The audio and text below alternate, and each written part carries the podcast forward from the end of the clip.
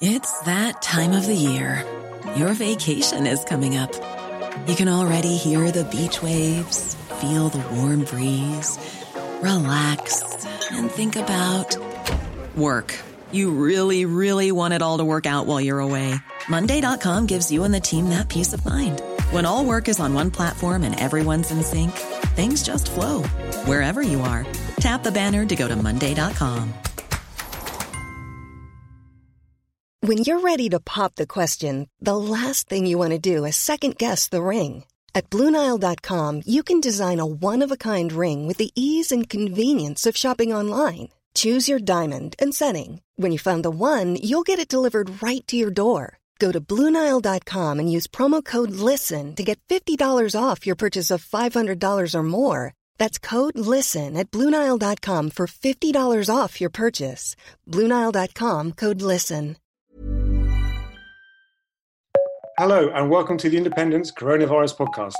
I'm David Marley, Deputy Editor at The Independent, and this podcast is about getting behind the headlines with some of our team, drilling down into the issues that are affecting our lives as we try to navigate our way through these unprecedented times. Today, sport, the thing that so many of us look to as an escape from everyday life, has been taken away at a time when we've never needed it more. As we record this, footballers are at the centre of the story, facing criticism for failing to take a pay cut while backroom staff are being furloughed. But there have been lots of big developments over the past week to discuss. I'm joined by senior football correspondent Melissa Reddy, sports features writer Vithushan Ehantharajah, and Luke Brown, the host of the Independent Football Podcast. We'll come on to football later, along with cricket and also the momentous decision to cancel this year's Wimbledon Tennis Championships. But first, the biggest single sporting event derailed by coronavirus the Olympics. After much prevarication, the 2020 Games in Tokyo were finally called off last week and are now due to happen in 2021. Vish, you've written a lot about the Games. Why did it take so long for the organisers to come to the decision that seemed inevitable for weeks?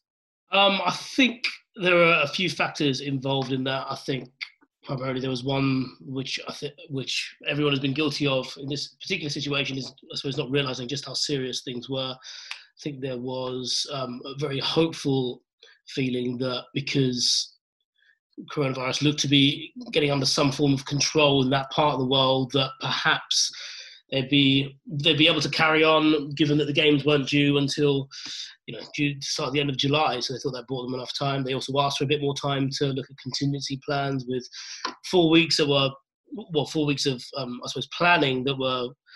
Uh, you know, granted by the IOC, but not certainly not willingly. Um, and I think eventually they saw sense. It was actually ultimately triggered by um, Prime Minister Shinzo Abe of, um, of Japan, who I think it was the first time in any correspondence, any public correspondence he had, where he openly admitted that the games were under threat and that delaying them for a year in order to, I suppose, have the perfect Olympic and Paralympic games um, was the was the only option. And kind of pretty soon after that, the IOC were, you know, totally happy to, to go on board on that because ultimately that's exactly what they wanted as well. Um, we had a situation where um, you know, Olympic committees from Australia and the US were coming out publicly and putting pressure on the on the games, and certainly GB Athletics, I think, as well, were talking about you know not sending people if if that was going ahead.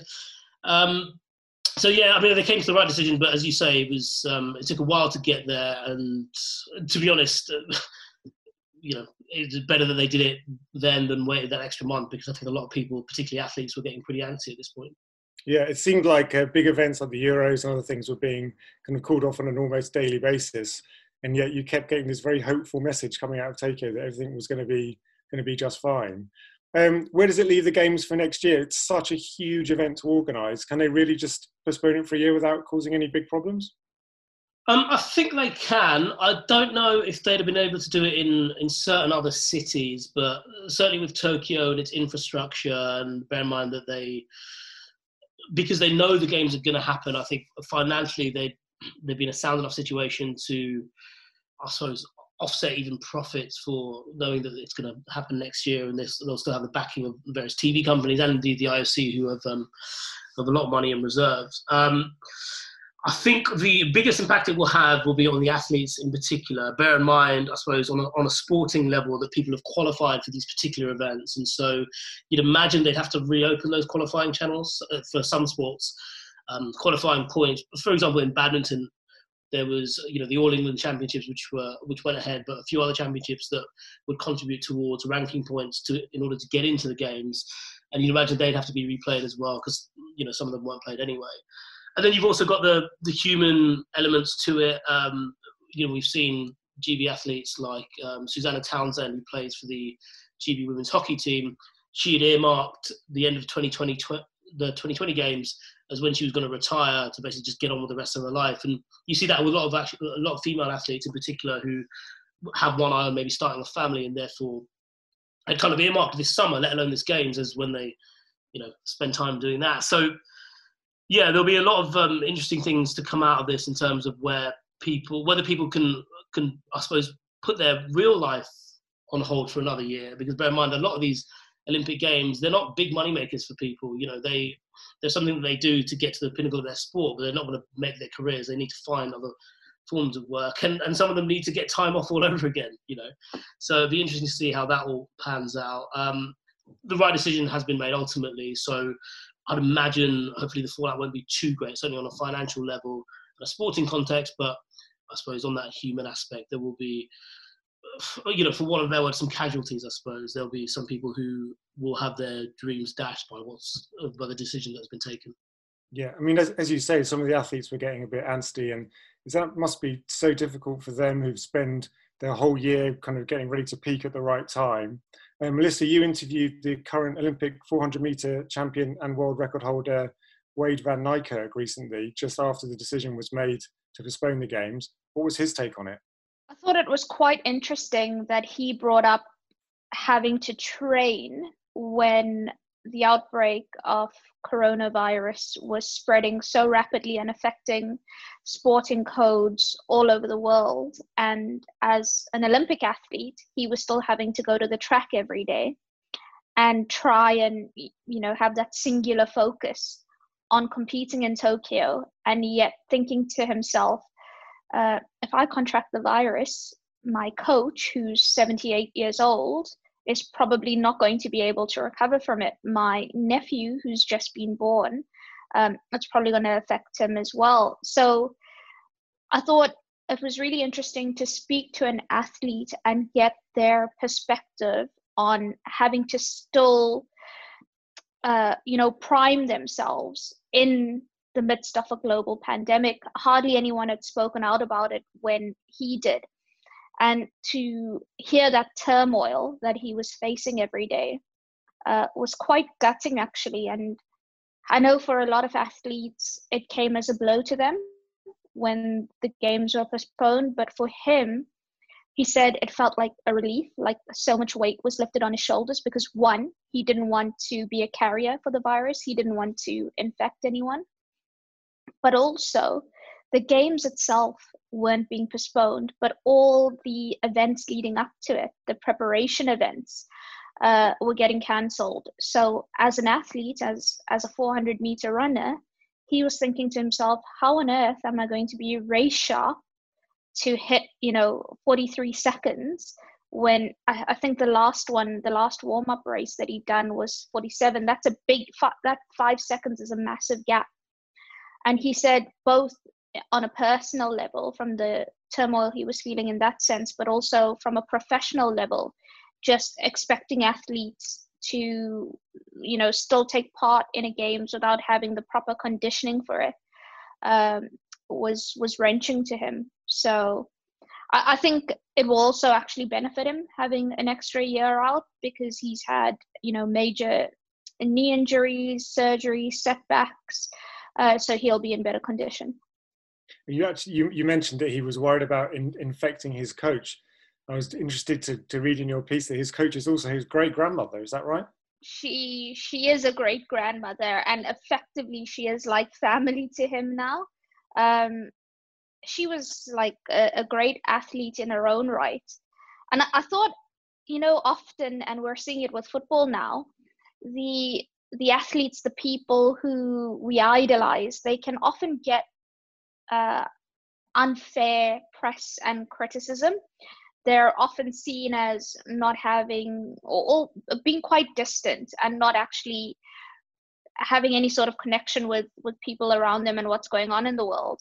And I thought listening to him and hearing about how he wasn't actually thinking about himself and his race and his career during that time. He was thinking about his coach and his family and everyone else that he could infect. Um, and also, I think with him, uh, it was such an uplifting story to do in these uncertain times because he was so positive through everything. And I think the reason that is, is because he was born 11 weeks premature, was given 24 hours to live uh, when he was born, and spent the first two weeks of his life in ICU. So I think every hurdle he sees now, he thinks back and he's like, Well, I've already conquered all that, so this is not going to derail me." I I actually felt better reading that piece. So if anyone out there wants a bit of upliftment, I'd suggest they go and read that interview. And I would I would also recommend that. The biggest sporting story of this week, or at least so far, has been the cancellation of Wimbledon. Luke, you've written about that. It's such a centerpiece of the the British summer. Can you talk to us about why it's been such a huge deal for them to make that move? Yeah, sure. I think it's because Wimbledon has always been seen, you know, as this huge social institution as well as a, a sporting one. It is the jewel in the British sporting summer, and it's an event that's only previously been interrupted because of the um, the two world wars. But right from an early point, the All England club were united in in their belief that it shouldn't be played behind closed doors. They they didn't entertain that idea at all. Um, and as the pandemic grew in severity and as the measures taken by the government uh, got more and more serious, it was always sadly inevitable that a difficult decision was going to have to be made. Um, the problem with Wimbledon is that unlike a lot of other tournaments and unlike a lot of other tennis tournaments, which you can either postpone or you can move later on into the calendar, Wimbledon is obviously played on a on a living surface. It's played on grass. Um, it takes about 15 months to um, to get the grass courts ready. So even though this summer's grass courts were, you know, they've been prepared and, and they could be played on, if you play two months into the future, if you play at the end of the summer, days are going to be shorter, uh, dew is going to be heavier, and suddenly those courts are quite dangerous places to play. So yeah, really Wimbledon had um, no option, and and they did the only thing they could in the circumstances. So the, French, the French Open's been postponed. Is that right? Yeah, so the, French, the French Open's been postponed, but the uh, the organisers basically took that decision without bothering to tell anybody first, which has resulted in quite a lot of uh, controversy and a lot of animated uh, conversations. Um, so essentially, the French Open is played just before Wimbledon at the start of summer. Um, it's played on clay, so it doesn't really matter when it's played as long as it's dry. Um, so they've looked to play that right at the end of summer, kind of autumn time now. Um, the problem is that it clashes directly with something called the Laver Cup. Um, and it's going to be played a week after the hypothetical US Open, which obviously could still be postponed. So it doesn't really take much of a tennis expert to realise that two Grand Slams played in the space of about two weeks on two different surfaces across two different continents is, is going to be a huge problem. And the, and the US Open organisers are pretty furious with the French Open for kind of stealing their uh, small slot of the calendar. I can't talk to you about Wimbledon without asking about Andy Murray. So, what does the postponement mean for him? Does it give him more time to kind of get fit and come back, or is it kind of getting too late for him? It's so hard to say. I mean, obviously, it does give him more time to recover from this kind of um, horrible array of injuries. Um, the the big shame is that so many of the huge stars of the um, tennis scene at the moment are older players. Um, obviously, you've got Murray, who's who's not particularly old, but he's had his problem with injuries. But you've also got Serena Williams, who's 38. You've got Roger Federer, who's 38. Even players like Novak Djokovic, he might be younger and he might be able to kind of steal a march on his rivals because of you know this um, collection of cancellations. But he's in the you know the prime of his career, and this would have been an excellent opportunity for him to target winning as as many majors in the in the calendar year as possible. So yeah, it's not just Murray. I think it's it's bad for all players, and and even though players like Murray and players like Federer and, and Williams, even though they've got the financial um, strength to kind of ride something like this out, and they'll be insulated from a lot of the problems to an extent. It's it's so um, worrying and damaging for for mid-ranking and lower-ranking players, as it is for you know footballers who are outside the top divisions, or you know the golfers who are outside the top 20 or 50. You know these are people now who are fearing for their for their livelihoods and you know, it's not just players. You've also got, you know, fitness coaches, team members, stringers. All of these people are now worrying about their livelihoods. Um, so yeah, the problem goes like way beyond people like Murray. But I'm sure he'll be um, just as disappointed to miss out on an opportunity to play. When you're ready to pop the question, the last thing you want to do is second guess the ring at Bluenile.com, you can design a one of a kind ring with the ease and convenience of shopping online. Choose your diamond and setting. When you find the one, you'll get it delivered right to your door. Go to Bluenile.com and use promo code LISTEN to get $50 off your purchase of $500 or more. That's code LISTEN at Bluenile.com for $50 off your purchase. Bluenile.com code LISTEN. Hey, it's Danny Pellegrino from Everything Iconic. Ready to upgrade your style game without blowing your budget? Check out Quince. They've got all the good stuff shirts and polos, activewear, and fine leather goods, all at 50 to 80% less than other high end brands. And the best part?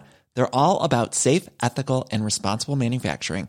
Get that luxury vibe without the luxury price tag. Hit up quince.com slash upgrade for free shipping and 365 day returns on your next order. That's quince.com slash upgrade. This Mother's Day, treat mom to healthy, glowing skin with Osea's limited edition skincare sets. Osea has been making clean, seaweed infused products for nearly 30 years. Their advanced eye care duo brightens and firms skin around your eyes, while the Golden Glow Body Trio nourishes and smooths skin all over. Go to OSEAMalibu.com and use code MOM for 10% off your first order site wide. As well as being our, our resident tennis expert, Luke is also the host of the Independence Football Podcast. So we're going to give a quick plug to that. If you're into football and not already a listener, I encourage you to find it and subscribe. And to give you a taste, uh, here is chief football writer Miguel Delaney from this week's edition talking about his exclusive that the Premier League is playing a World Cup style finish to the season with some kind of TV mega event and special special isolated camps in London and the Midlands. Well, it was something that was actually mentioned very early in discussions when they first postponed the league on the 13th of March. And obviously, then there was a lot of other issues to, to sort out, so it was parked a little bit.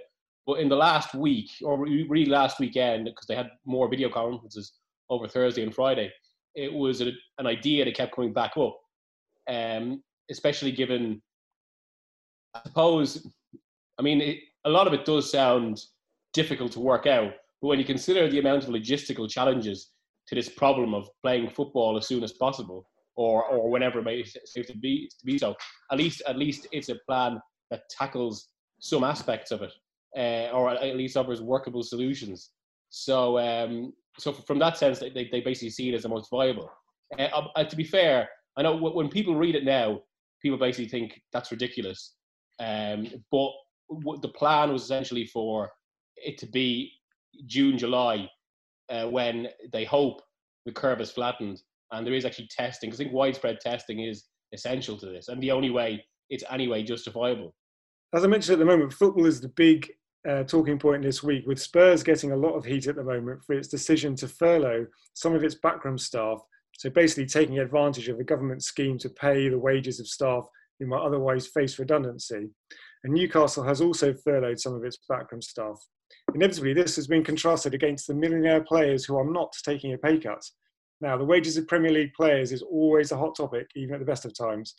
Melissa, is it fair that they're getting so much heat at the moment, or is this a criticism that should be aimed at the clubs? Absolutely not. I don't think it's fair in any way. I think it's quite an easy um, target for politicians and the public to aim at because, like you say, it's always a hot topic. Uh, I think it's a distraction um, at the moment. Players obviously cannot be held responsible for the decisions their club make. I can assure you that they wouldn't have even known that staff were to be furloughed. Um, oftentimes, they're so far removed from the decision making process. Um, and I've spoken to a lot of clubs and a lot of players to see what the mood is. There seems to be a mass willingness to agree wage deferrals um, and cuts, but they've been advised by the PFA not to agree on anything because the PFA want to do their own due diligence. Um, and there needs to be a method where obviously the highest earners are not having to, you know, have the same cut as the lowest earners because they're affected differently. Not everyone is a Premier League millionaire. You've got a lot of uh, youth players playing in first teams who won't be on anywhere near what you know the captain or the new signing is earning. Uh, so there's all that stuff to be worked out. I think it's quite opportun- uh, opportunistic for politicians to sort of just point the finger and deflect everything onto the players at the moment. Uh, I think you can both find it absolutely ridiculous that Premier League clubs are furloughing staff and turning to the government's uh, retention scheme policy, while also thinking that picking on the players is not the right thing to do in this instance. Do you think that, that Spurs and other big clubs, if they do it, are justified? I mean, we found out this week that Daniel Levy got a, was it a three million pound bonus? Um, obviously, there's there's there's money in the club. Is it is it fair for them to be kind of taking advantage of this scheme in this way? Do you think? No, I don't think so. Premier League clubs still have a lot of uh, revenue that they make, a lot of profits, a lot of money they can fall back on. I think the scheme was intended as a last option for companies that are really struggle, struggling to keep employers on board, and that was a way of, of safeguarding jobs.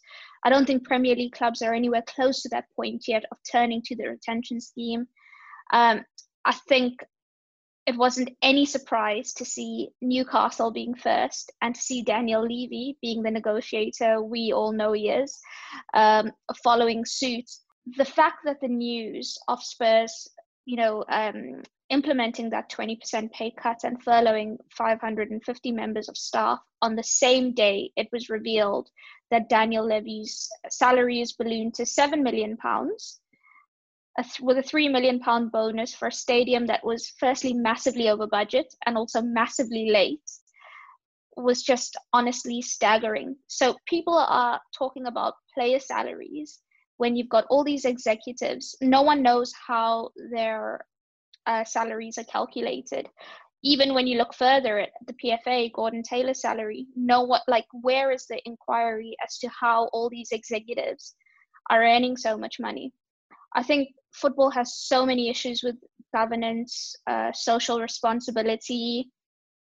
You know, what is their um, what is their meaning? What are they doing for grassroots football? What are they doing lower down the leagues to ensure that you know money is going as far as possible?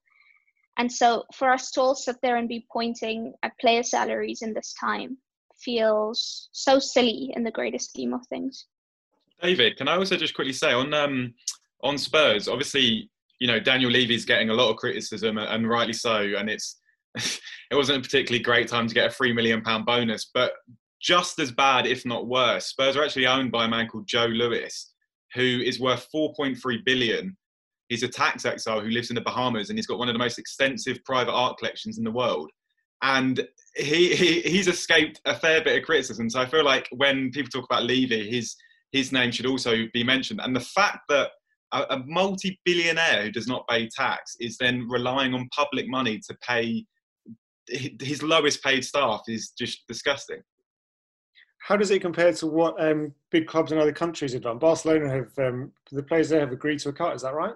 Yeah. So so Barcelona are a really good example. Um, Lionel Messi, best player in the world, one of the best players in history, has been at the forefront of um, this um, drive for Barcelona players to take a pay cut. I think it's about 70% um, to help the club uh, through the pandemic and obviously to help people in connection to the club. Um, the difference in the UK and something that we kind of got stuck into on the um, Indy Football podcast earlier is that the Premier League clubs are essentially waiting to hear what the PFA are going to do. Um, so as as Melissa pointed out on that podcast, it's not a case of you know all Premier League players are kind of evil villains who aren't wanting to take pay cuts. You know, many do great work in the communities. Many have already done individual acts of charity. Um, it's just a case of the the clubs are waiting to see. Uh, sorry, the players are waiting to see what the um, combined PFA response will be, and then they will take that to the clubs. Sure. And Vish, how does it compare um, with what's happening in some other sports? I know you spoke to uh, Joe Root and, and, Eoin Morgan this week about what's happening in cricket. What's what's happening there? Well, cricket's quite an interesting one um, because they're going through a very similar um, issue with uh, players and, and wages and, and cuts and all that. Because kind of something emanated this week about the the ECB, the chief executive of the ECB, Tom Harrison, sending a letter to the chief executive of the Professional Cricketers Association, which is their player union, about needing to stick together and proposals that will be made by counties at the end of this week about um, pay cuts of about 20% for for April and May with a view to um, further cuts down the line and potentially furloughing as well. Um, and the interesting thing about cricket, and I think it highlights the issue in football quite neatly, is that the your top earner would be say your your person on the highest tier of a central contract that is he's contracted to play exclusively for the England team of about 600 grand a year. And now at the bottom end of that you'll have a professional playing for Durham say who might only be on 22 20,000 a year uh, now obviously in football when you talk about the difference the disparity in those terms you've got you're talking about someone who plays in the Champions League plays in the Premier League to someone who maybe plays, you know, semi-professional or you know in, in League Two. Whereas in cricket, Joe Root might end up playing against Joe Root, the England captain, might end up playing against that Durham player on 20k. Mm-hmm. So they're all kind of in it together. And as with any union, you're only as strong as you as your strongest, or I suppose your, your highest earners, as it were, your most high-profile earners. And so, while there has been some stick thrown at England players for not maybe um, offering up a pay cut at all right now. It's more because they've had to wait for the wider community, for the wider players association to come together and formulate a plan because there's no use them coming out and, you know, setting the example from the top when there are people who can't literally can't afford to take um, a 20% pay cut. So I think what the PCA are trying to do at the moment is settle on a situation where maybe the cuts are tiered, so people who can take a, a greater cut do so, and people who can't necessarily take that big cut are at least offset by those who are on a lot of money, you know, I suppose forfeiting some of their wage. Um, cricket, the finances in cricket across the board among the 18 counties varies as well. Um, a team like Surrey and again a team like Durham are in very different financial situations. Um, we're seeing a lot of non-playing staff already being furloughed across the country, and a very real prospect of no cricket at all happening this summer, which could be, you know, could, could be the nail in the coffin for a few institutions and potentially one or two of those counties as well. So I think that at the moment the ECB came out with a, a, stimulus package of 61 million, of which 40 million is available right away for those counties for the next two months at least to help them stay afloat with operational costs and things like that. And so far, that money hasn't been borrowed. That's money that exists within the game itself, which is quite an important point to make. Um, because down the line, that could be completely different. I think we're seeing, especially with uh, sports like cricket who are so reliant on that broadcast money that some cricket is better than no cricket and they put a priority on international cricket um, and uh, the 2020 competition and the 100 essentially the stuff that would have been shown on sky so they have an obligation to not just fulfill that for broadcast purposes but also to do so to ensure that money is flowing into the county game because yeah they don't necessarily have the reserves that they did of a few years ago to cope with, I suppose, providing handouts for all the counties, all the counties and players who are affected by this. Yeah, and I think kind of seeing how that pans out and how that hits those clubs and, and sport across the across the whole piece is going to be a really important part of what happens with this story over the coming over the coming months. Um, thanks all uh, three of you, uh, Melissa, Vish, and Luke, for joining me today. We'll bring this one to an end here. Thank you for listening. If you're a new listener, please subscribe on Apple Podcasts, Spotify, Acast, or wherever you listen. And also do check out the other episodes already recorded in this series on everything from the economy to travel, working from home, and even what coronavirus means for dating and relationships. And if you have suggestions for things you'd like us to discuss, or uh, do get in touch on email at the coronavirus podcast at independent.co.uk, or you can use the hashtag Indy Coronavirus Podcast. That's I N D Y coronavirus podcast, and we'll see that post. Uh, you can read all about the unfolding stories on our website, independent.co.uk, and in our downloadable daily edition app. And there's also a new email newsletter that you can sign up to if you want the latest news and advice delivered daily. Thank you again for listening, and see you next time.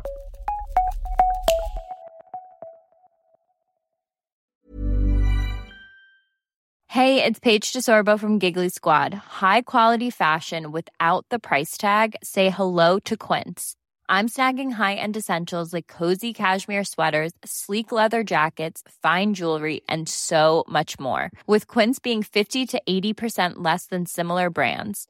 And they partner with factories that prioritize safe, ethical, and responsible manufacturing. I love that. Luxury quality within reach. Go to quince.com slash style to get free shipping and 365 day returns on your next order.